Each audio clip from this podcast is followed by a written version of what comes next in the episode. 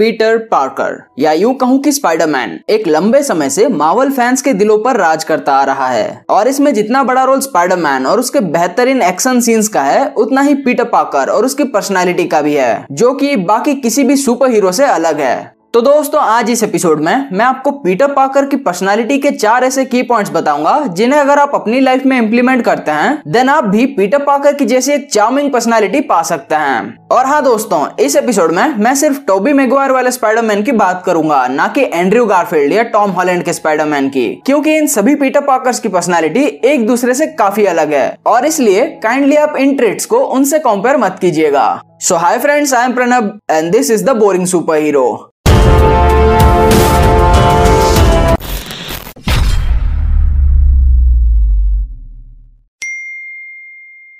दोस्तों Tobey Maguire वाले Peter पाकर की पर्सनालिटी से जो पहली चीज़ आप सीख सकते हैं, वो है हर सिचुएशन में अपने आप को काम एंड कूल बनाए रखना। फिर चाहे उस सिचुएशन में आपको कितना ही गुस्सा आए या दुख फील हो अब दोस्तों, आप में से कुछ लोग ये कहेंगे कि पीटर पाकर की तो पर्सनैलिटी ही इंट्रोवर्ट वाली है तो उसके लिए काम एंड कूल रहना कोई बड़ी बात नहीं है। बट नो आप गलत हैं। पीटर के इंट्रोवर्ट होने या ना होने का इससे कोई लेना देना नहीं है, बल्कि ये उसके चॉइस पर डिपेंड करता है। दोस्तों, पीटर पाकर जब स्पाइडरमैन नहीं बना हुआ होता है, तब वो इधर कॉलेज में होता है या अपने पार्ट टाइम जॉब पर। और क्योंकि उसे बार बार स्पाइडरमैन बनना ही पड़ता है तो इस चक्कर में उससे कई बार गलतियाँ भी हो जाती है, जिसकी वजह से कि उसे दूसरे लोगों से डांट खानी पड़ती है।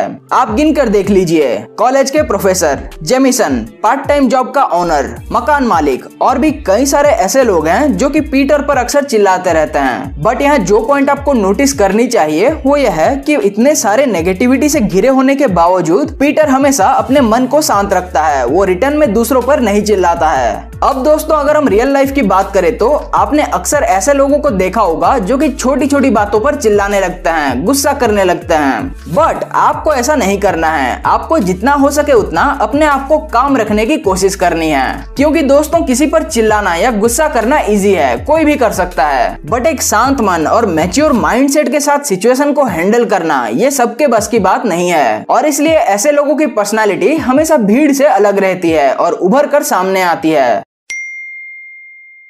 दोस्तों, बड़ी ताकतों के साथ बड़ी जिम्मेदारियाँ भी आती है। ये तो आपने सुना ही होगा। बट तब क्या करना है जब कई सारी जिम्मेदारियाँ एक साथ आ जाए? ये किसी ने भी आपको नहीं बताया होगा। पीटर पार्कर के साथ भी यही केस है। उसे स्पाइडरमैन की ड्यूटी भी करनी होती है जॉब वगैरह भी संभालना होता है और अपने पर्सनल रिलेशनशिप को भी टाइम देना होता है। But the point to note here is Peter अपनी सारी जिम्मेदारियों को एक साथ बैलेंस करके चलता है और वो ऐसा इसलिए कर पाता है क्योंकि उसने अपनी सारी ज़िम्मेदारी या यूँ कहूँ ड्यूटीज़ को प्रायोरिटाइज कर दिया है और वो उसी के मुताबिक अपने फैसले लेता है। अब हाँ वो कभी कभी गड़बड़ ज़रूर करता है बट अगेन इतनी सारी रेस्पॉन्सिबिलिटी के साथ वैसा होना तो स्वाभाविक है। पीटर के लिए हमेशा टॉप मोस्ट प्रायोरिटी होती है स्पाइडरमैन की ड्यूटी करना। फिर आते हैं उसके फ्रेंड्स एंड फैमिली और आखिर में उसके personal needs and job Peter अपने पर्सनल नीड्स के साथ कॉम्प्रोमाइज कर सकता है। कॉम्प्लिकेटेड सिचुएशन में वो इवन अपने फैमिली एंड फ्रेंड्स को भी अवॉइड कर सकता है। बट स्पाइडरमैन की ड्यूटी से वो कभी मुँह नहीं मोड़ता। अब दोस्तों, आज के इस बिज़ी लाइफस्टाइल में हम सबका हाल भी कुछ कुछ पीटर की तरह ही हो गया है। डे टू डे लाइफ में हमारे पास इतनी सारी एक्टिविटीज़ होती हैं करने के लिए कि हम अक्सर कंफ्यूज हो जाते हैं। कि कौन सा काम पहले करना है, कौन सा काम बाद में करना है और कौन सा काम नहीं भी करे तो चलेगा।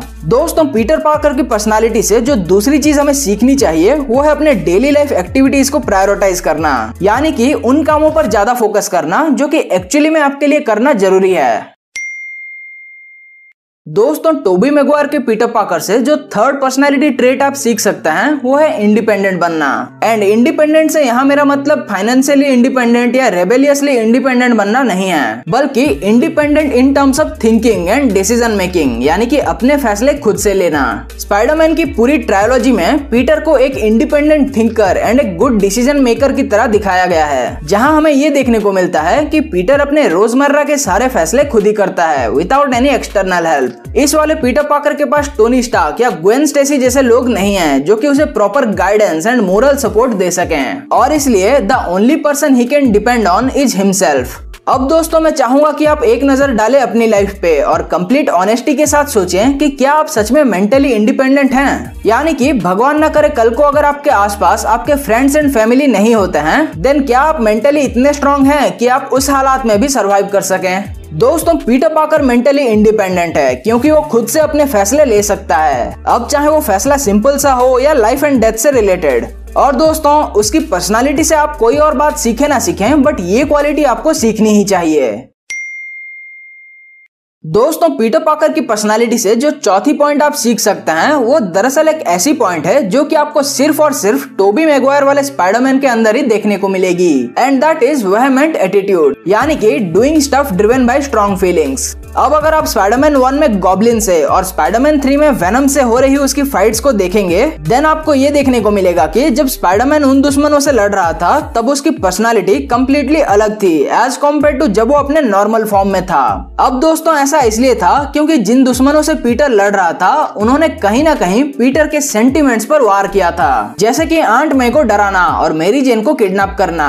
And as a result of this Peter ने अपनी सिंपल सोबर पर्सनालिटी को एक ऐसी पर्सनालिटी में बदल लिया, जो कि उसके जीतने के लिए ज़रूरी थी। अब दोस्तों, अगर हम रियल लाइफ की बात करें तो यहाँ सिचुएशन डेफिनेटली इतनी इंटेंस नहीं है। यहाँ ना कोई किसी को रेंडमली किडनैप कर रहा है और ना ही आपको किसी विलन से लड़ना है। But my point here is कि अगर आपने अपने लाइफ के क्रूसियल मोमेंट्स पर पीटर की इसी वेहमेंट एटीट्यूड का इस्तेमाल किया देन उस परिस्थिति में आपके जीतने के चांसेस कई गुना बढ़ जाएँगे। फॉर एग्ज़ाम्पल सपोज़ अभी आप कोई एग्ज़ाम देने जा रहे हैं देन वजह नर्वस होने के या क्या होगा, क्या नहीं, ये सोचने के, आप ऐसा सोचिए कि अगर आपने इस एग्ज़ाम में 90 अबव मार्क्स नहीं लाए देन फॉर से आपको स्कूल से रश टिकेट कर दिया जाएगा, निकाल दिया जाएगा।